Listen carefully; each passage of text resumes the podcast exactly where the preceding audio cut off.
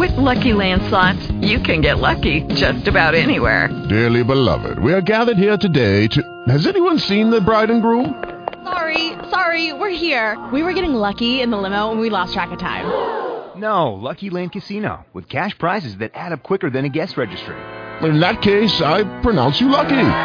Play for free at LuckyLandSlots.com. Daily bonuses are waiting. No purchase necessary. Void where prohibited by law. 18 plus. Terms and conditions apply. See website for details. Blog Talk Radio.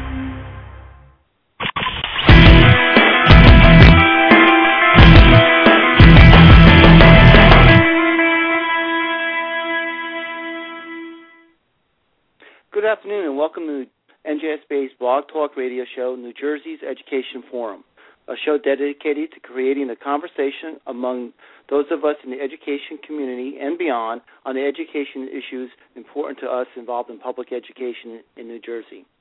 A conversation that brings state leaders uh, to you, and I hope that you all feel free to join in the conversation. My name is Ray Pinney. I will be your host this afternoon. A couple of ground rules. First, we will not be using the chat room feature of the show today. Uh, and if you are interested in calling in, a few things you should know.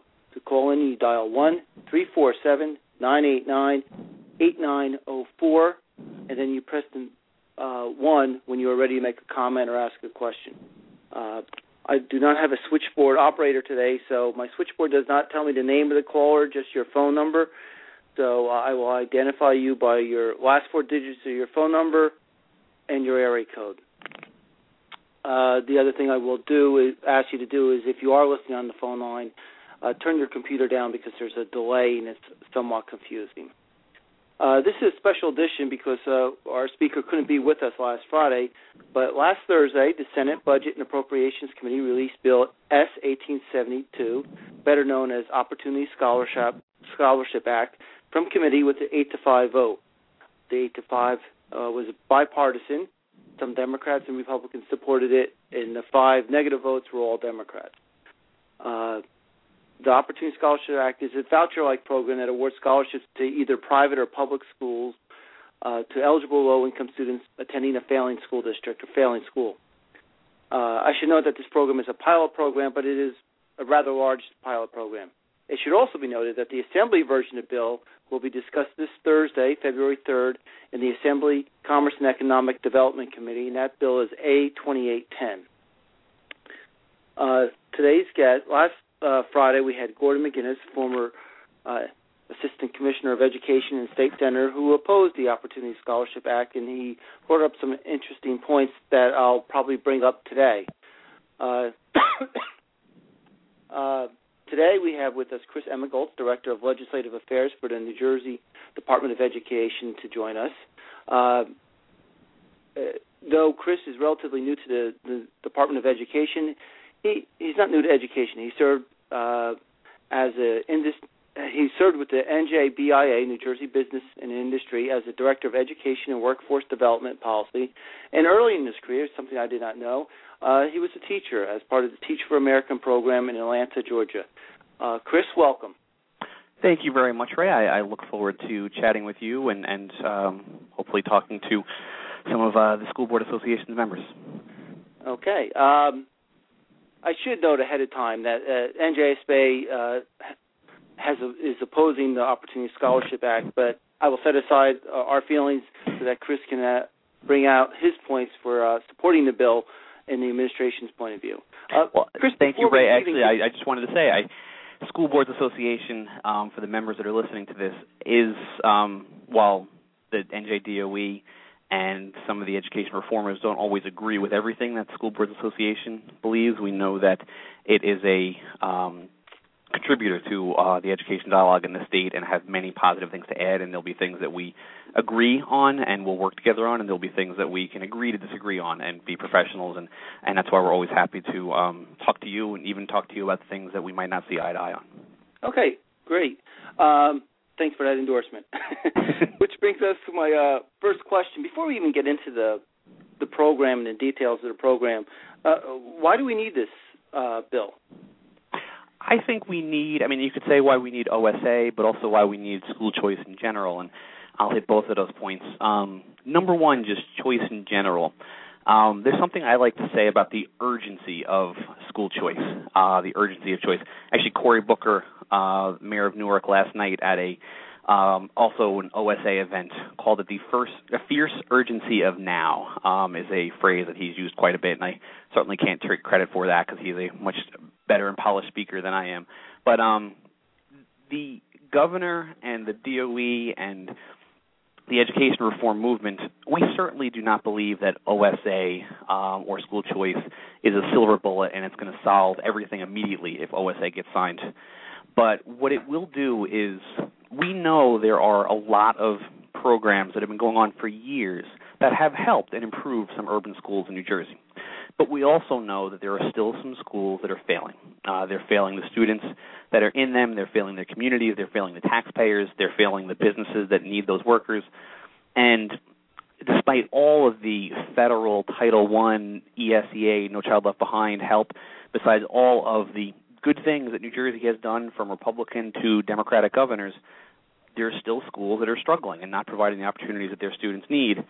So while we're working on improving public schools, because no one is bailing on the public school system that we have, but while we're doing that, there's nothing that we could do that will get those students out of a bad, troubled education quicker and more effectively than choice. Um, the hope is that some of the educator effectiveness and tenure reforms and accountability reforms, standards, curricula reforms that that the DOE has been and will be working on um, will help all students, urban, suburban, rural, um, rich, poor. But while those things are working, we know none of those things are going to change education tomorrow. Choice tomorrow, if choice happens, a student will be able to leave a failing school and find a school that's a better fit for them and their family. And we need more of those options. And those options are interdistrict public school choice. Those options are charter schools. Those options are vo-tech schools. Those options are um, are scholarships in the form of the Opportunity Scholarship Act that could help a student find a better opportunity. Um, this program, how would it give us a basic overall as concisely as you can as to how you see it working for the Department of Ed, because actually the Department of Ed is not the complete overseer of this uh, program. The Department but, of Ed actually is, yeah, you are 100% right. We're not necessarily going to be overseeing all aspects of this. The Department of Ed will probably have um, two primary roles with this. Is one, we will be um, overseeing what schools are eligible for accepting these scholarship students and the legislature has um, amended the bill to make sure that the, the expression that we've heard is fly-by-night schools.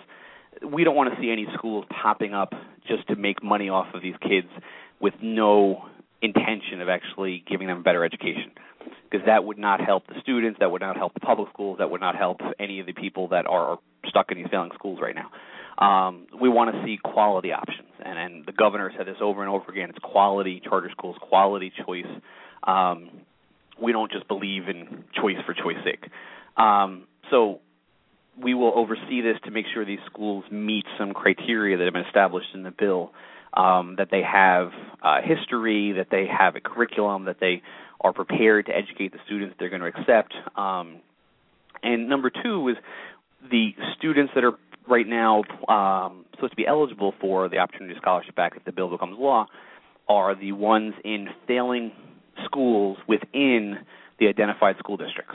And so the identified, I'm not going to read you a list, but so Newark is one of the identified school districts. Not every school in Newark is a failing school. If you meet um, certain criteria um, to be judged a failing school, and I actually think the criteria are, it's not easy to become a failing school um, those schools that are determined to be failing, uh, the DOE will be looking at our test scores and will be getting that list to um, the scholarship organizations to sort of say, well, these are the kids that are eligible now uh, for these scholarships. Uh, I'm going to go over some of the points that Gordon MacInnes uh, brought up, which I'm sure you've heard a lot of them already. But uh, one of them was the cost of the program. Um, that uh, our understanding is that uh, corporations, if they choose, will use this tax credit towards these scholarships instead into the general fund, so that his issue was that it was a too expensive a project uh, at this time because it was taking money out of the general fund. Um, so, how would you answer that question? I would say that one, there is no expense to this program um, to the state. The state of New Jersey, that the I guess the opponents of the bill have said this will cost the state of New Jersey a billion dollars, and they've turned it as a billion dollar program. That's that's really to scare people because the billion dollar idea is is um, it's a scary figure, especially when we know that in our economy we have had to make difficult cuts and we have had to do some things to many worthy programs that I don't think Governor Christie would have chosen to do if the economy was in a different place. Um, but it is it's scaring people without actually having the facts. The program is actually revenue neutral to the state. It is done that way um, through a couple different ways, but number one is the state aid that goes to the districts where the kids leave. It will be done sort of in a per pupil way um, to make sure that if a scholarship student leaves a district, then that district will lose per, on a pupil, per pupil basis um, that scholarship, the cost of that scholarship. And so, if there's going to be a, um, let's say it's a nine thousand dollar scholarship to go to a school, that nine thousand dollar scholarship will be taken out of the state aid that would have gone to the district that normally would accept them. That nine thousand dollars isn't all of the money that um, let's just say Newark, for an example, um, gets from the state to educate their students. So, in a way, on a per pupil basis, if students start leaving Newark and taking these scholarships, Newark, on a per pupil basis, will actually be spending more money per pupil after OSA students leave than they do now. And the way this happens is, let's say Newark is getting um, just for argument's sake, we'll say 20 grand to keep it a round number. They're getting $20,000 per student, and only $9,000 leaves because that's the cost of one of the scholarships the state um, will provide. That means there'll be $11,000 left in the city of Newark not educating a student. So Newark will now have made $11,000 and lost a student.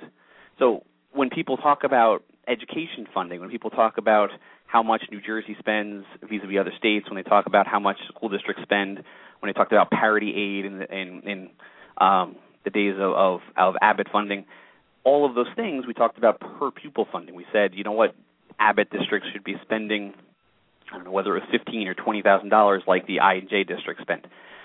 Parity funding is often, I mean, uh, per pupil funding is often the basis for a lot of those comparisons the per pupil funding within those within those urban districts that might lose OSA students will actually go up because of the OSA. These districts will have more money per child to spend on hopefully improving themselves so they're not losing these students to OSA and they can compete um, because they might offer better math and science programs. Maybe they have more technology. Maybe they have more resources, more after school programs. They have things that they can offer that will compete with what the um, public school districts outside of, of that district or private schools. Um, it will it will in a way help them, um, and yet it's not going to cost the state any money because since the state is recapturing that money, and most of the time, the almost all the time, the OSAs cost less than half what the state is actually spending there. The state is keeping enough money, um, and then it's actually coming not from the state; it's coming from corporate donations, and the state is only losing the um, the tax credits that they're giving up. And so, in a way, the state is neutral. The districts are making money on a per pupil basis, and then these students now have a chance to get a better education and find the the education place that is most suited for them. So, so the I money, really think, and I think this this has come up. I think it's a win-win for everybody. So the money, we'll use your number, twenty thousand dollars. It, it costs twenty thousand dollars, and they use nine thousand for the scholarship, the eleven thousand does that remain with the district, or is that put in an escrow, or where is that money? That put? remains the, the the DOE will figure out that will remain with the district when the DOE gives the district whatever aid allocation they are supposed to get in a given year.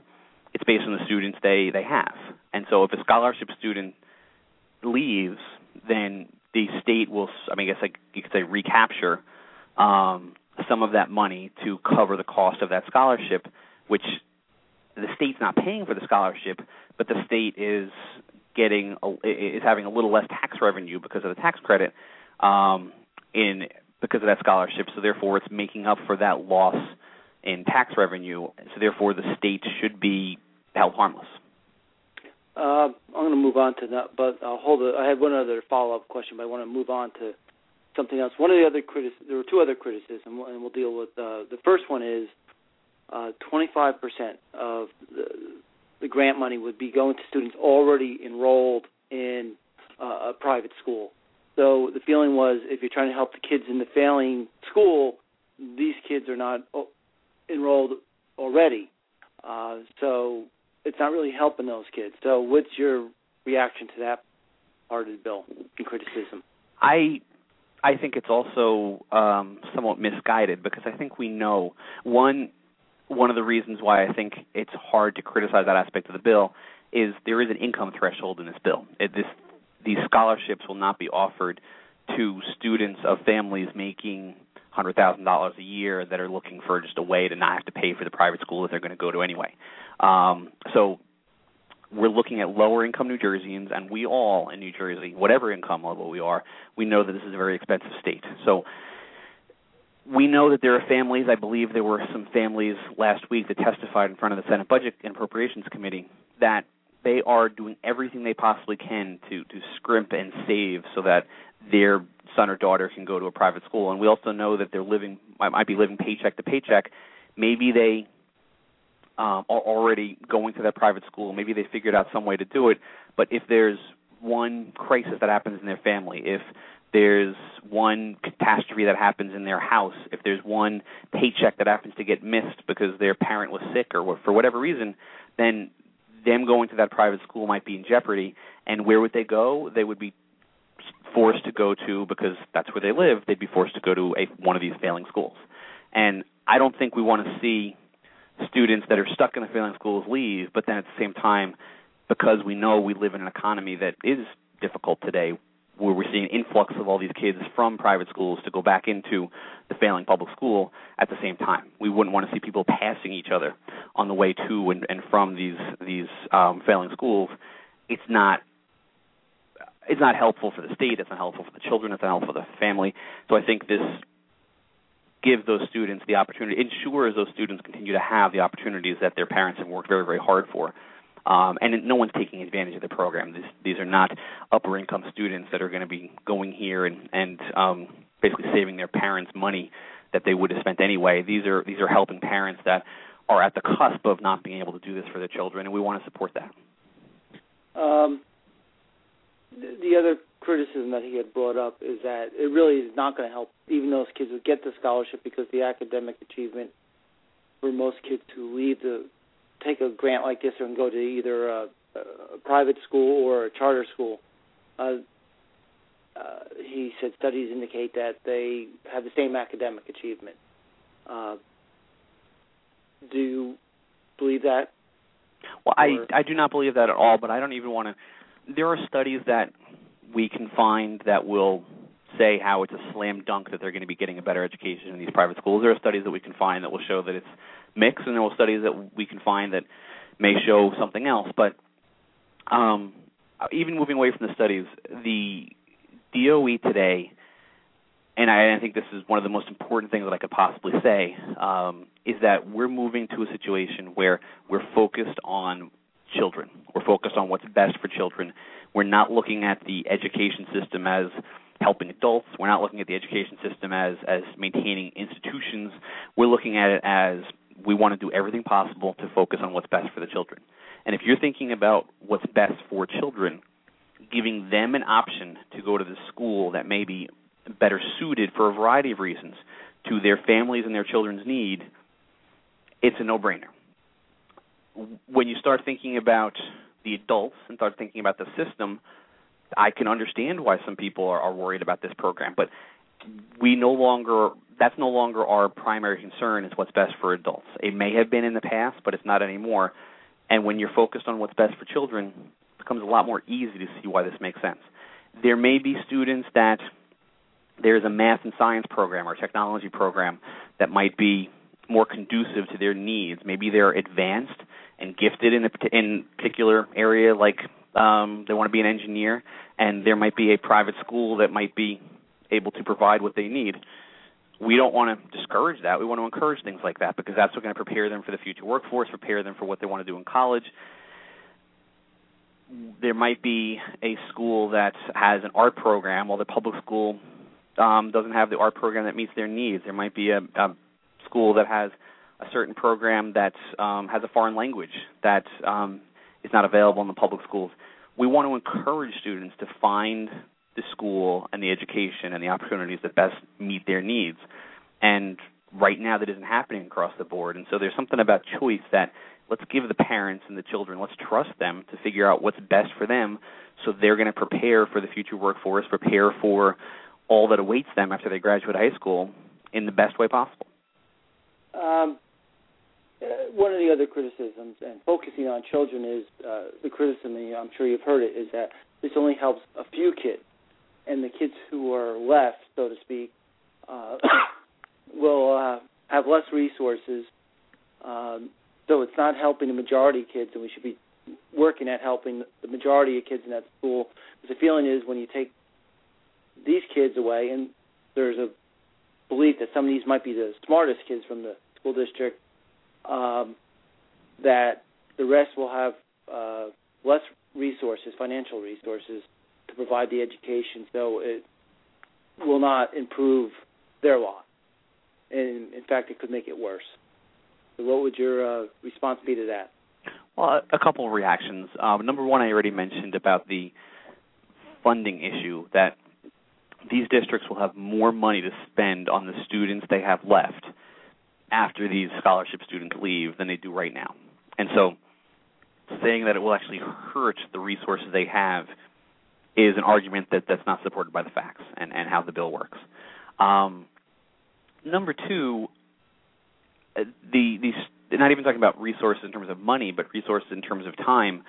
If the school figures out how to shift and focus their resources and gear them for maybe what they're lacking and gear them. You know what? If if a school in Trenton starts seeing that its students start leaving and going to a particular type of school that might have a certain type of program or certain type of resource, then maybe that's that school might realize, you know what, we are not meeting our children's needs, and we can start shifting those resources, shifting our our uh, educators' focus. The principals and the teachers can work on on a new course or a new um, after school program or or something that will address that that new competition they now have. And and I know um, some people don't agree with the fact that the competition might actually help everybody. And but I, I think there is something to the fact that if right now people must go to the school that they live in, and people that don't have the income and resources to get out of that school are kind of stuck. I think if you change that dynamic and people aren't stuck anymore in certain schools, those schools might realize, you know what, we have to meet the needs of the parents in the community. We need to listen to what our um, families eh, around our school's neighborhood are saying, or else we could lose these kids. And and hopefully that increases the dialogue, increases the community involvement, increases reaching out, um, and all of that will benefit. I, I hope it benefits the uh, public school students as well as the private school students. Because I think I think if this um, bill ever gets signed into law, it will be. I said win-win before, but I can't say that enough.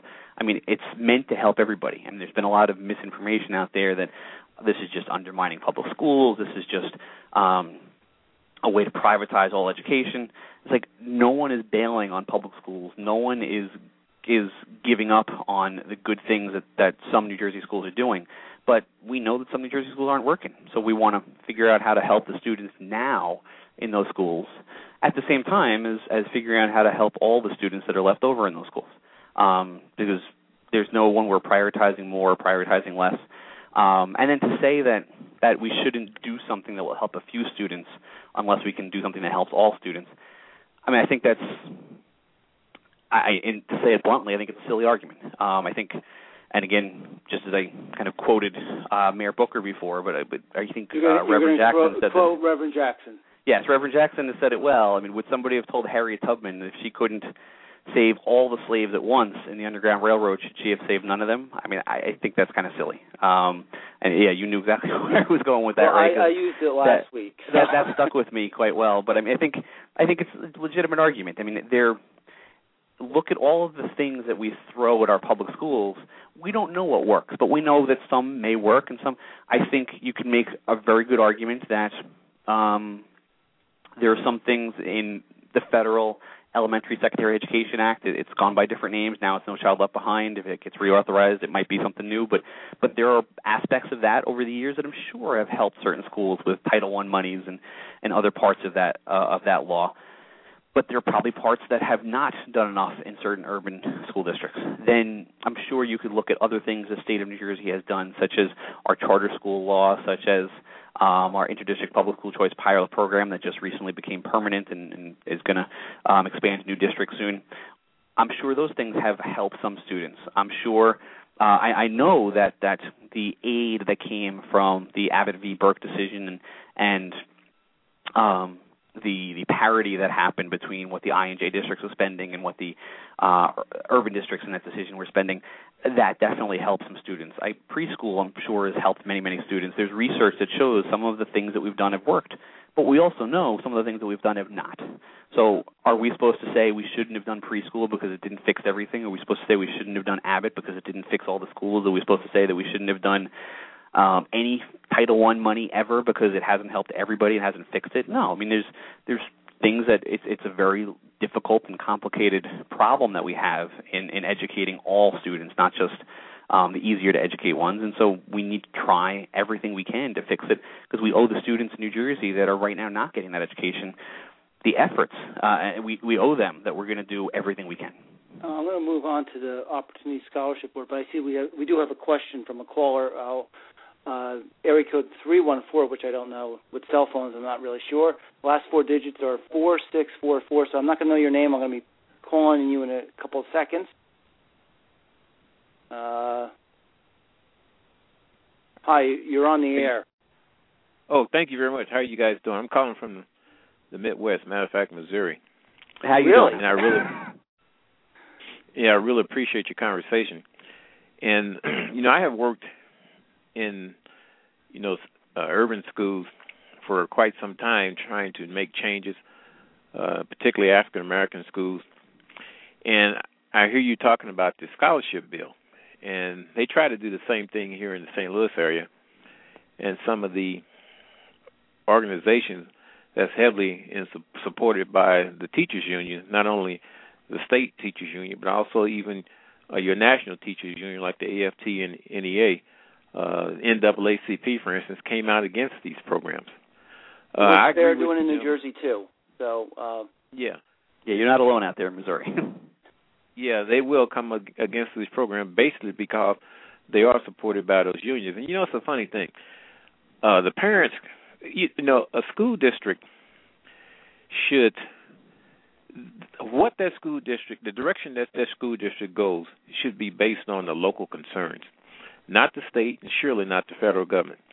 And what I see is that when you have parents who do come out and make efforts to change things, what happens is that these school uh, these school teachers unions, especially at the national level, make donations to the state legislatures and even the federal legislatures, and they're not there to champion the cause of the parents. They're there to champion the cause of those who are putting money in their pockets, and that's totally wrong. And I agree with the gentleman. Public schools are needed, but there's a lot more needed than them. And in today's global uh, workforce, today's global markets, no one entity will be able to provide a student with everything that he or she needs in order to compete in that market. And giving the parents the ability to, you know, make these choices is, is excellent. You know, if you impose where so you're African a supporter of this uh, New Jersey version of this. Oh, bill? absolutely. Absolutely, okay. I'm supportive. And, and May uh, I'm going to put you. I'm going to ask you. What was your name? I'm sorry, I didn't get your. You, My name well? is Pianki. Oh, okay. P I A N K I. Okay. Um, I'm going to put you on hold. Do you have any question for Chris specifically on how this yeah, works? and Chris, can you explain to me how how does it actually work? I wondered, is this the type of bill that if a business decide to uh, sponsor a child, that uh, that amount of that sponsorship can be uh, deducted from their state taxes? Yes, uh, it's, I'm going to put uh, I'm going to put you on hold, but you can still hang on, uh, hold on, and listen, okay, to Chris's answer.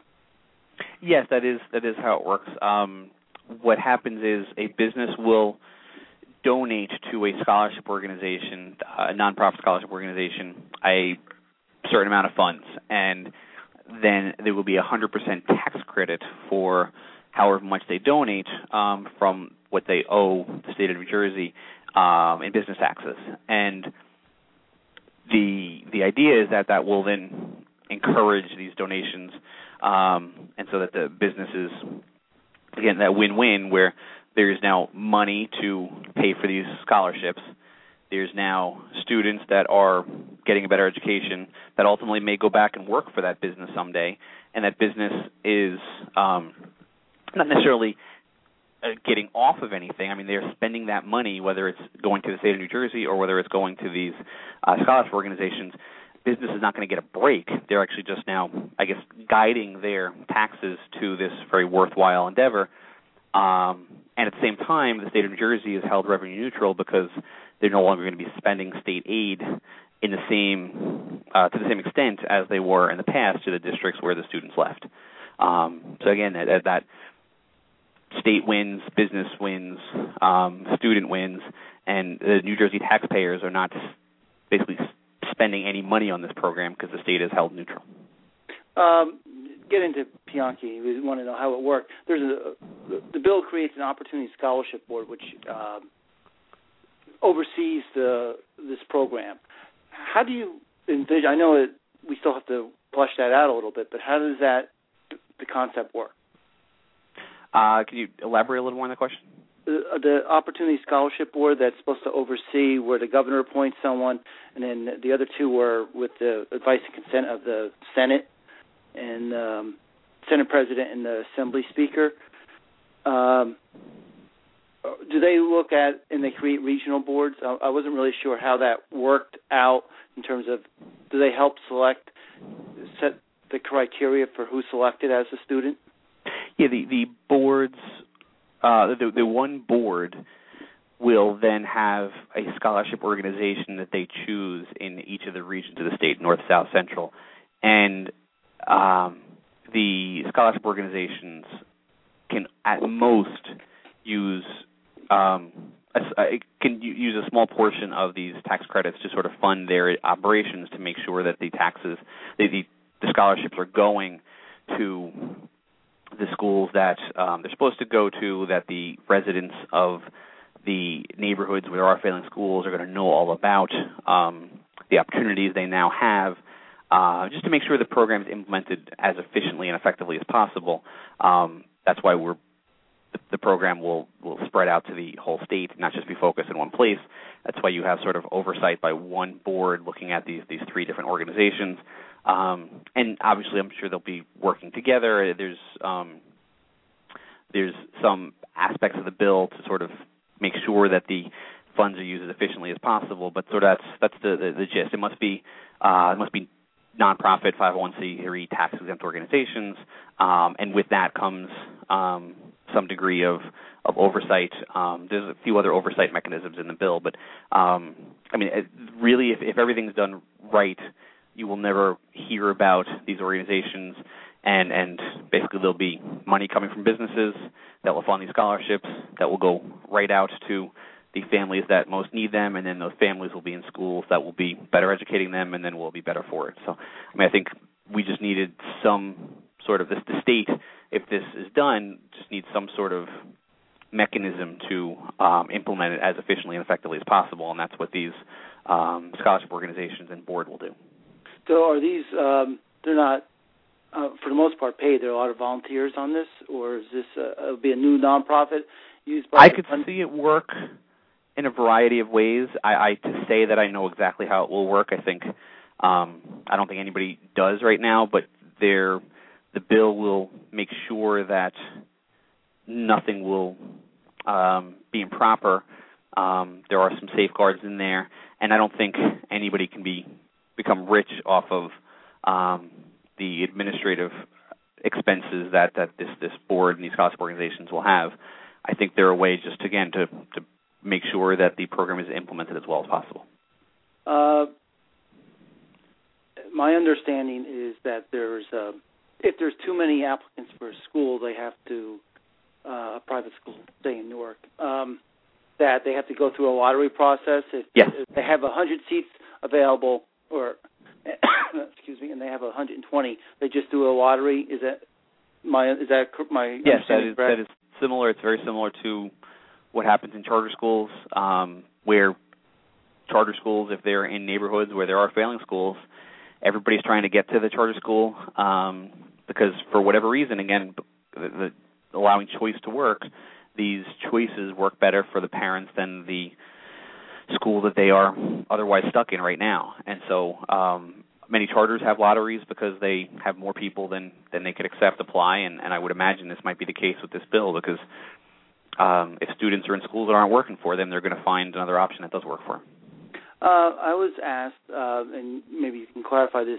They also have the option of using this money towards another public school if they so choose. Yes. Is that correct?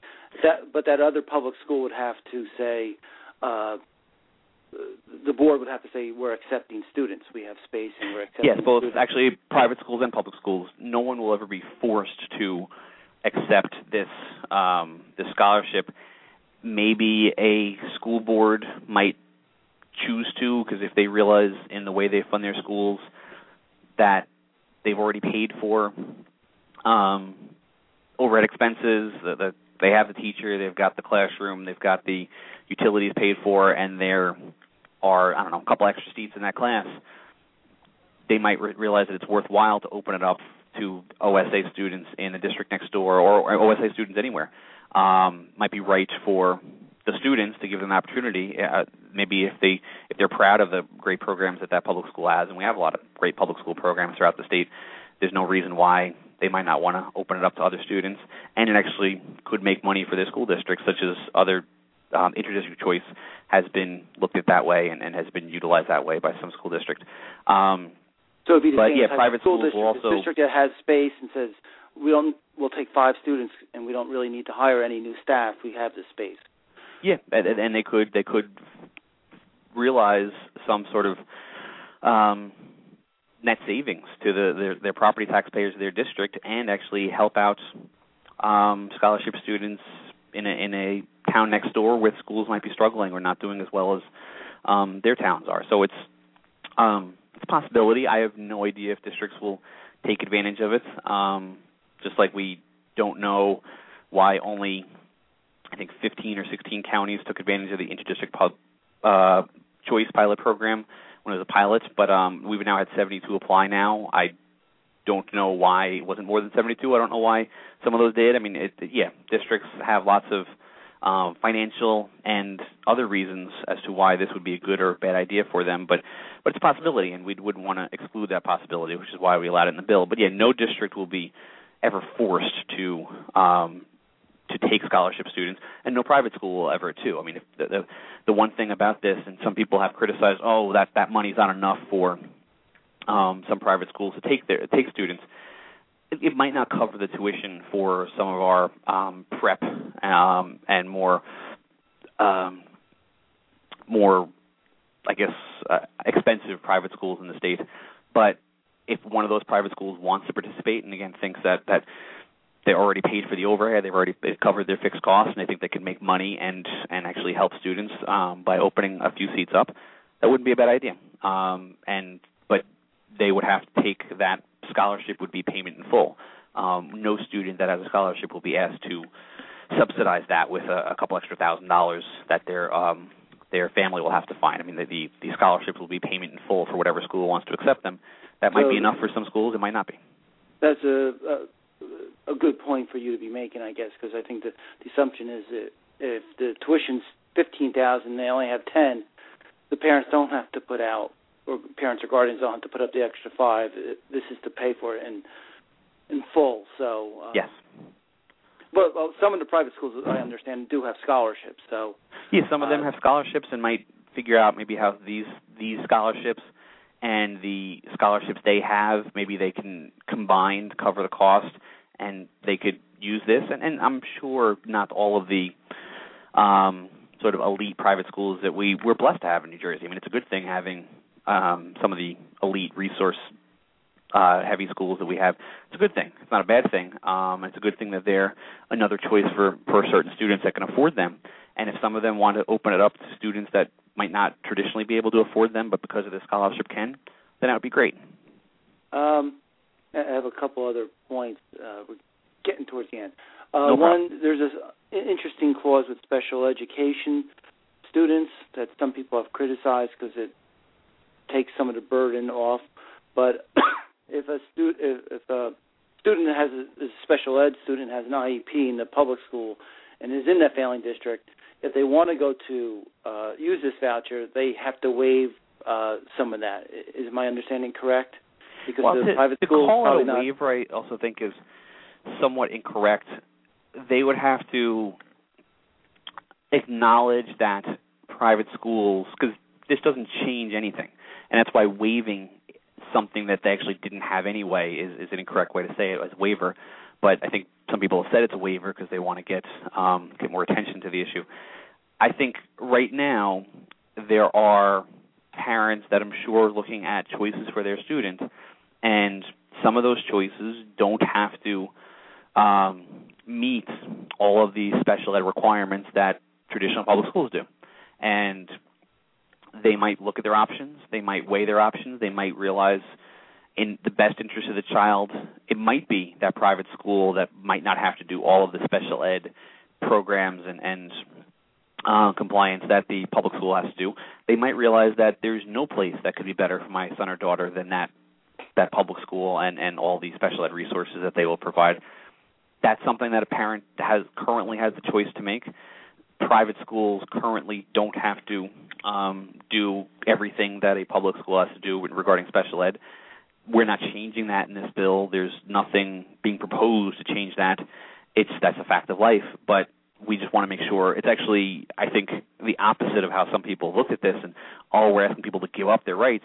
We're actually informing people of their rights. It's actually I think um, a benefit to parents that that clause is in the bill because otherwise parents actually might um, jump at this program and not realize that you know what there are some times where public schools might be the best setting for their students because of their special education needs or because of any other needs. I mean, there no one's saying again i've said this before no one's saying that that this bill will magically cure all and and um this is the silver bullet that will solve all education problems in the state of new jersey but for many many students this bill will give them the opportunity that they so desperately need to get the opportunities that that they've been lacking um in college in the workforce um just to get the education that they they should have anyway um so so yeah, I I think that's thank you for bringing that up, Ray. I think it's a very good thing to to clarify because it purely is a clarification and it's purely making sure parents know what their rights are and knowing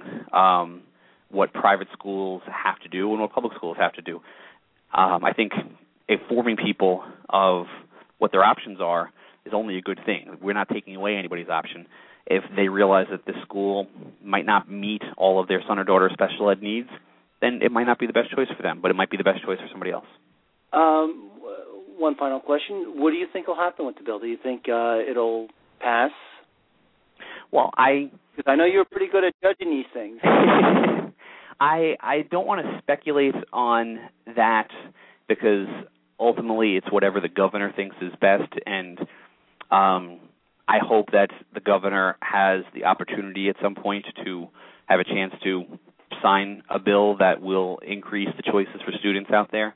But I don't want to um, speculate on if there's more amendments to the bill, if the bill is going to get to the governor's desk in the exact form that that uh, he wants. The, the governor, um, working with the legislature, I, I hope that he has the opportunity to sign a bill that will expand choice um, in the way that that he wants and um, that would be a good thing for the students in New Jersey. That would be a great day in the history of the state of New Jersey if that ever happens. But um, but yeah, I, I hope it is. We're we're we're seeing some momentum with this bill. Um, uh, we're seeing many people in the legislature um, from all around the legislature, suburban, urban, Democrat, Republican.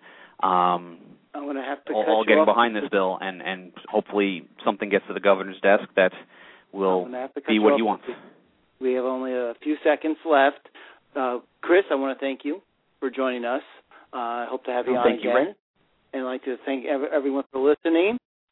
And that brings us to the end of New Jersey's Education Forum. I hope you join me. The next show will be uh, Friday, February 11th, and the issue will be charter schools, something that Chris is familiar with. And thank you, and uh, goodbye. Thank you, Ray. With Lucky Land slots, you can get lucky just about anywhere. Dearly beloved, we are gathered here today to. Has anyone seen the bride and groom? Sorry, sorry, we're here. We were getting lucky in the limo and we lost track of time. No, Lucky Land Casino, with cash prizes that add up quicker than a guest registry. In that case, I pronounce you lucky. Play for free at LuckyLandSlots.com. Daily bonuses are waiting. No purchase necessary. Void where prohibited by law. 18 plus. Terms and conditions apply. See website for details.